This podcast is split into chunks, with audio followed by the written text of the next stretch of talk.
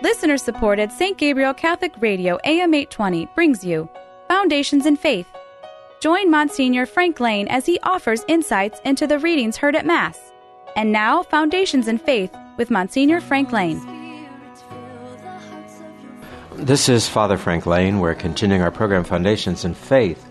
Today we're going to follow, um, again, St. Mark's Gospel, chapter 6, verses 7 to 13.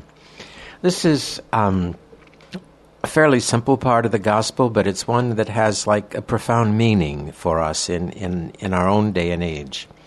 Because it has to do with the mission of Jesus and the mission of the church. We recall how dramatically this was done in the 12th chapter of John, uh, 20th chapter of John, when Jesus appears after the resurrection to the disciples and says to them, As the Father has sent me, so also I send you. And and it's just one of the many places, but one of the more dramatic places where Jesus is telling the disciples that he is handing over the mission that the Father has given him, he is handing it over to them. And that this this is a most amazing thing. You know, part of the problem with with Jesus' claim to, to messiahship, and one of the reasons why he wanted it kept quiet, uh, especially in Mark's Gospel, the great uh, messianic secret, is because the people of Israel all had expectations. This, those who did believe there were a Messiah, they had all sorts of explanations, all sorts of expectations of what that Messiah was supposed to be. We know that in the Essene community, they had they suspected maybe two messiahs, one a great teacher and one a great leader. And uh, what they got, of course, in, in reality, was Jesus of Nazareth, which, which, in a way, at the time, satisfied not many of their great expectations. So, what Jesus always did to the disciples was tell them, you know, um, I don't want you to tell people what you've seen. I don't want you to tell people because they are signs of the Messiah. They are signs of the Messiah's presence.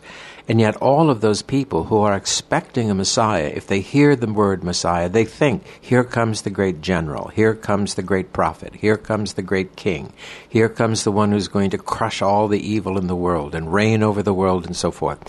In other words, they expected a purely kind of, um, kind of apocalyptic um, event to take place, one which they could see and understand, and one that they therefore could approve of.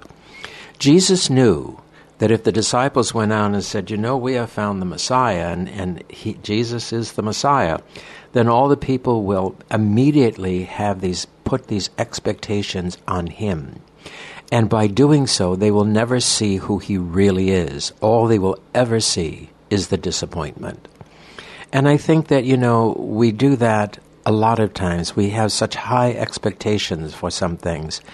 And, um, and then e- eventually they come and they're kind of a disappointment to us. Well, that's the way it was going to be with Jesus and his mess- and his messianic mission.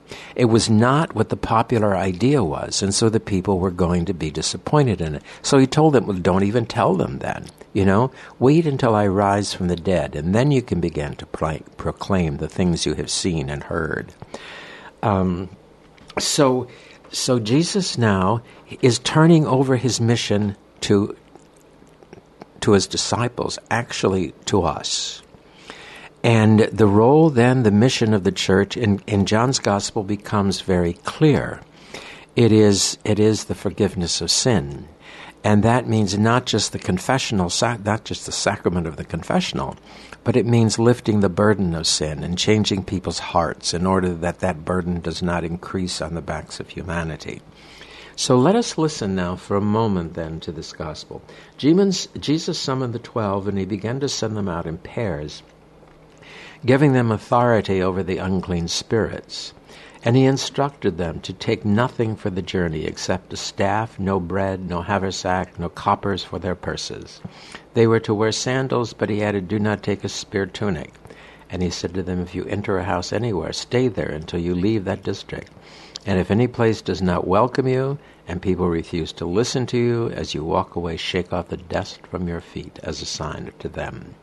So they set off to preach repentance, and they cast out many devils, and anointed many so sick people with oil, and they cured them.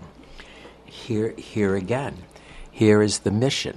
The mission of Jesus is to cast out the darkness of the world, to cast out sin from the world, to lift the consequences of that sin from the backs of his of the people, in order that they might come to know, to see, and to understand that the kingdom of God is not necessarily of this world. They are not here to build utopia. They are not here to kind of reconstruct paradise. They are here to prepare us for the great event, the event of eternal life. Now, when he sends them forth, there's some interesting things about the sending forth. In, in the Old Testament, there is a, a sense of someone sending somebody. And uh, the it is called the the, the the the actual sending of them is called the shalia, and uh, and that means that they are sent, and the one the sending or the the person is called the shalia, and the and the sending is called the shaliach. And and what happens in this then? This isn't just not you go out and you do whatever you do. No, this is representational. Whoever is sent in this way is sent in the person of the one who is sending them. Um, we have some words for that deputy, uh, ambassador, legate. We have all those kinds of words in English which sanctify that, which means that the person is not going out on their own, but they're going out in the person of the one who sent them, which means that whoever Jesus sends out is going out in his person and they they have limitations on themselves. For instance, he says to them, "Take nothing for the journey: no bread, no haversack, no coppers, no purses, um, and don't take a second tunic." What what's he what he's emphasizing to them is that to be in his person, to be his representative, to um, to be the shalia of the uh, of the Messiah is to become in the person of the Messiah. The tendency of anyone who is sent, and we see this all the time, is to kind of make it their mission and not the mission of the one who sent them. Um, we even see that for we see this in American Foreign Service. People who in a in uh, a conservative administration go out and to represent this country, and yet at the same time they retain maybe a very liberal political posture and find it very difficult to work for it. And the opposite is, of course, true as well. And it's not making a moral judgment on that, it's just saying that it's not the fulfillment of the mission. And the mission is to represent the one who sends you. And so this is what going with nothing means. That Jesus is saying to them, you know, you can't depend on yourself to make this work. Um, you have to be totally dependent on the one who sent you. You have to be totally dependent on myself. And so what happens, you know, and we see this, for instance, this is part of the struggle of the ordained priesthood within the church, um, all the way from the top to the bottom. Who do you represent? Who are you? Um, is it all about you? Is it all your Is it all your own creativity? Is it, uh, gee, I have to really, you know, be be super in, in, super creative to do all this, and I have to find, you know, props and gimmicks and all of that kind of stuff that you're going to, you know, bolster my personal presence. And the answer to all of that is, of course, no. The thing that you have to have is a deep faith a deep reliance on Jesus Christ, use your natural talents not to enhance your own position and not to enhance your own message, but to enhance the message of Jesus Christ and to make him more present to the people that you serve. This basically, then, in this little piece of the gospel, is where the whole mission of the diocesan priest is. It, it is, therefore, to be sent out and we also know that part of the problem that we face and part of the problems that churches face throughout the ages is that it's usually better not to be by yourself if you're doing this. Here he sends them out two by two. That's a very Jewish way of doing things. You always go out two by two. Um, there's all sorts of reasons for that. First of all, it's a check and balance system on each person. Secondly, you're not all by yourself, and third, it's you know it's it's a good defense. Um, you're less likely to be attacked alone than um, or with others than you are if you are alone. So it, it's just a practical thing. And I, and I recall when I was young and, and, in school, the sisters always had to go everywhere two by two. Um, and that's kind of a reflection of the gospel, you know. They're not just off on their own. They're they're representing somebody. Um, I, I, think, you know, I, I, don't know whether I've used this before, but it really it strikes me probably one of the clearest clearest articulations of this, for me anyway, um, is in the life of St. Louise de Marillac.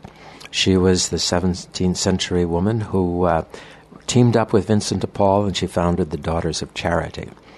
And uh, they wore a very distinctive garb. They wore the great white hat, which in, uh, in 1950 might have looked out of place, but it was kind of the peasant women's hats of Flanders, as she took a local peasant costume and uh, and that's what the sisters wore as a habit. And when she sent them out, she always told them, she says, "Well, the one thing I don't want you to do, I don't want you to be a do-gooder. I want you. The reason you have a habit on." Is so that you do not draw attention to yourself. And people are not saying the good, the care, the food, the, the medical care, all of the kind of stuff that we receive. We're not receiving from, you know, Mary Jane or Susan or somebody like that. That we it is the representation of the church. Jesus has come to us. The church has come to us in mercy and compassion, in, in filling our needs for food or filling our needs for medical care or education or whatever it was. But it was Louise de Marillac who articulated that so very, very strongly. And, um, and, and I think, well, certainly there's a great debate, and it's not, you know, my place to say what we should do or what we shouldn't do. But certainly, I think that that was a great classic example for us of this gospel in practical everyday life. Louise de Marillac understood this gospel exactly that you are not representing yourself, that you are representing Christ. And so you are to you are to present him to the people and not necessarily emphasize yourself. I think this is a struggle for many people, and um, and many people, you know, are enormously talented and skilled and so forth, and and that's wonderful that you use that for the sake of the gospel. But it's not wonderful if it's kind of like, um, hey, look at me. And, uh, and, and, and I think that we all have to grapple with that. Every Christian does. Um, I, I, use particularly the, the ordained priesthood in this um, because this is where it's most public and where it's most seen. What is the priest to do? He is to present Jesus Christ to the people. And in presenting Jesus Christ to the people, he is not necessarily um, going to be able to step outside that role and say, I am introducing the people to me. So that we have this then, and we have this also in the Christian life that we do not wear our good works on our sleeves. Jesus addresses this again also, and he addresses it in the gospel that we often use for Ash Wednesday, where he said, you know, if you give alms, don't, you know, stand on the street corner and all this kind of thing, because that was a common thing in first century Palestine. For those who were being generous, to hire someone to come and blow a horn when they were doing it so that everyone could see how generous they were or when they pray, to do so very publicly and demonstratively, you know, in the midst of a crowd or, or on a downtown street. And uh, say, hey, you know, look at me. I've got some kind of a special relationship with the Lord. That's the thing that Jesus is very sensitive to in the Gospels. And he's very sensitive to it when he does this, because he uses the language of sending from the Old Testament. He, he uses the language that implies a deputation, that implies some kind of a person who is to represent him. It is, and, and to carry Him, which is the task of the church. The task of the church is not in any way, shape, or form to be able to say, you know, that this is just another organization and let us, you know, climb as high as we can. And the whole idea, and Pope Francis talks about clericalism. Well, the, the real clericalism, very honestly, is, is unbridled ambition for those who want to achieve an office for their own sake, so that people are proud of me, so that people look up to me. Um, that's not it at all. People should be proud of Jesus Christ and they should look up to Jesus Christ because of the ministry of, of the priests, the ministry of all people. But in particular, in today's gospel, Jesus is talking about the 12. He's talking about the ones he has chosen, pretty much the ones we can talk in terms of maybe even ordained. And, uh, and then he says, you know, once you have, a dis- once you have accepted the fact that um, you're going out and you you're taking nothing with you, no props, no gimmicks, uh, not even uh, not even sustenance, and uh, nothing that's going to draw attention to yourself. When you go out, then what are you going to do? You're to preach repentance, cast out demons, and anoint the sick. Um, this is an interesting thing, too, because very specifically, Mark mentions the anointing of the sick, the sacrament of the, of the anointing of the sick, something reserved to priests because involved with that is the forgiveness of sin. It's very much tied up with the repentance that he talks about. For when we anoint someone, we usually give them the opportunity to repent also, to confess and to repent of their sins. So that we have then here kind of a, a paradigm of the pastoral mission of the church. And we also have kind of a paradigm of those who are to carry that out. And, and I think, you know, we can't just take some kind of a primitive mode and impose it upon modern day structures and say, well, you know, we all should be out there with no purses, no coppers, no haversack, no bread. Um, that's not kind of it's not kind of the idea. The idea in here is not just a, a, a non negotiable demand. The idea here is to draw emphasis to where it belongs. This is not about you, Jesus says, but this is about me. This is not about what you think is a good thing to do. This is what I came to do. Jesus, we want to we want to pay special attention to the fact Jesus never engaged in the politics of the Roman Empire. He never once, in any way, shape, or form, um, criticized them, challenge them, anything else. They, they were irrelevant to him. The reigning political power was irrelevant to him. It had certain restrictions that it placed upon it, and the early Christians were to suffer under these terribly. But there was never this thing, you know, if in fact the secular authorities oppress you, then rebel against them. Um, if in fact you don't like the structures of a society, then tear them down. All of it. None of that is in the gospel. None of it. It is all about repentance, the casting out of demons, the anointing the sick with oil, and proclaiming the good news as the Father has sent me, so I send you. I think that we have to revisit this reality within the church.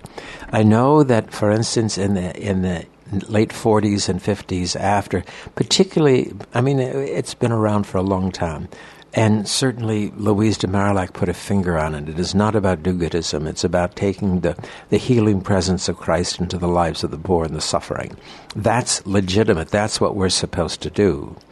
And, um, and we are supposed to do that not as, hey, look at me, but we're supposed to do that as a representation of Christ.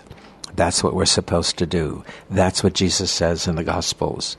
And I think that starting in the late 40s and 50s, especially after the dropping of the bomb in Nagasaki and Hiroshima, there was kind of a, a paradigm shift in the Catholic Church and in the whole world um, we became tremendously aware of the of the of the evil that humanity is capable of, that of all the terrible things that they can do. And uh, we lived for several decades after that in a constant fear of nuclear holocausts. and the bombs became bigger, and the bombs became more lethal, and the bombs became more destructive. Fortunately, none of them, at least up to now, have dropped. But it, it created kind of a mindset, a shift mindset. And uh, it was all of a sudden we had to take seriously what Jesus said repentance of our sins. But unfortunately, we kind of panicked and we went overboard on that. And we decided that instead of being who Jesus was, we were going to take this charge on ourselves. And we were going to fix the world, not through the repentance, not through the change of people's hearts, not through the repentance of sin, not through the healing prayers or the sacraments of the church. We're going to sociologically, politically rebuild a world. Whenever humanity has done that, it has failed tremendously. It has failed disastrously. We've seen it in our own lifetimes. We've seen the Soviet Union dissolve. We've seen the Third Reich dissolve. Um, we have watched the British Empire um, disintegrate we have seen, and we're watching our own country in some sense disintegrating as well because we took so much pride in what we had created and what we had built. And, uh, and, and it's pretty obvious, I suppose, um, and not making a political statement, but pretty obvious, I think, that, that a great deal of an emphasis of place and people and so forth is taking place in the world, a great shifting of power and, and so forth. And the problem is and, and this is something that has affected Western civilization and created a certain amount of anger in Western civilization, is that the church, in a sense, failed to prevent the First World War, failed to prevent the Second World, both Christian wars, both wars among those people who believed in Jesus Christ, and yet somehow or other taking the responsibility away from the Lord and onto themselves. They built a house of cards. They built a house that could not sustain on simply human goodwill or human ingenuity. Without the heart and without the soul of the living God within the midst of it, it did not have a future. It was not sustainable. It was not something that we could look forward to and say with great hope, we have finally successfully created utopia.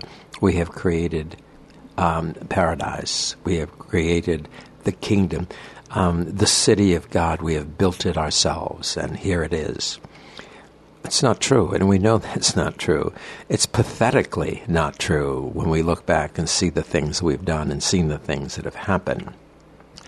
And in a way, this gospel is kind of a simple underpinning, kind of a simple support platform for the mission of the church. The mission of the church is to bring repentance to the people, the forgiveness of their sins, the driving out of the many evils that possess them, and healing the sick with oil and with the anointing of oil, and curing them with our prayers. This is what the mission of the Lord is.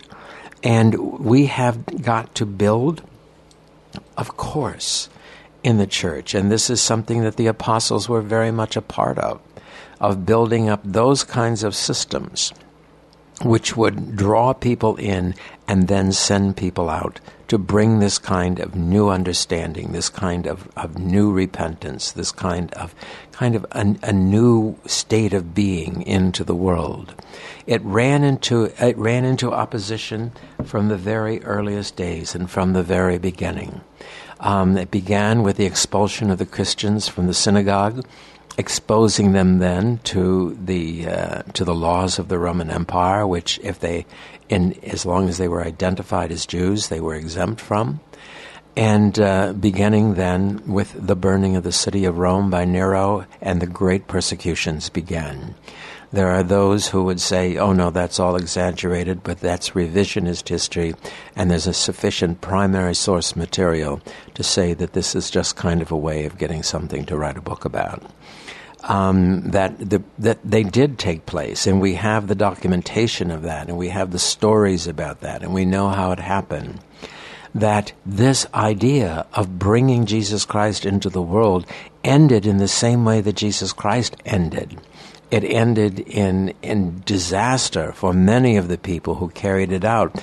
The whole the whole group of martyrs is, lies before us, and um, and in lying before us, it, it shows us sometimes the price that we pay. But you know, we went forth with Jesus.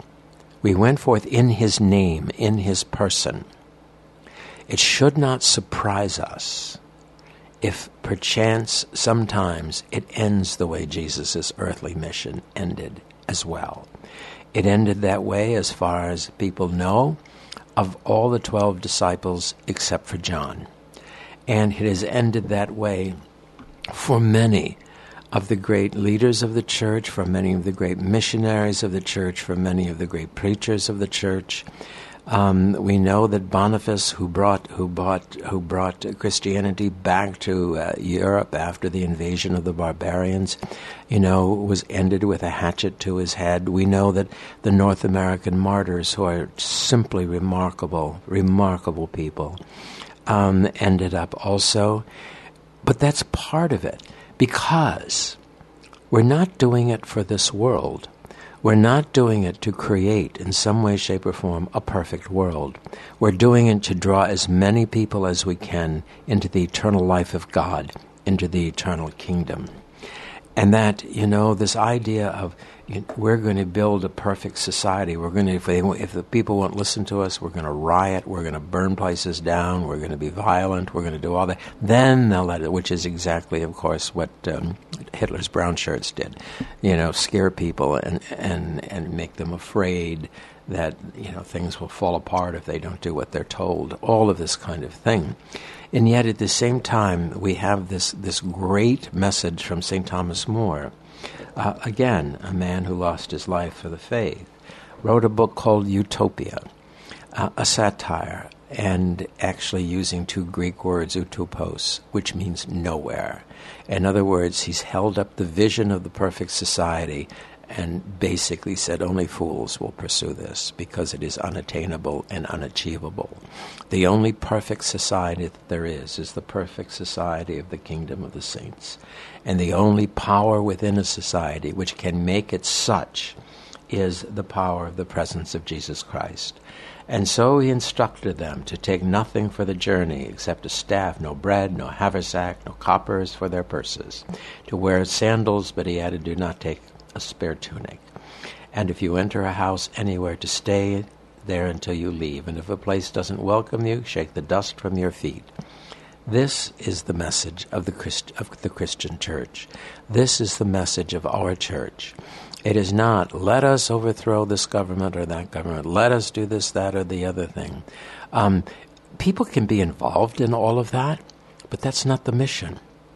The mission is repentance for sins and the getting rid of the demons of our society and the taking care of the people who are in need. When we can do that, then we have been somehow or other the ones who have been the recipients of the shaliach, of the sending out to represent the Christ. And we have done so with His grace, His mercy, and we can do so with trust and confidence in His eternal love and in the eternal well being of those who accept Jesus Christ in their lives.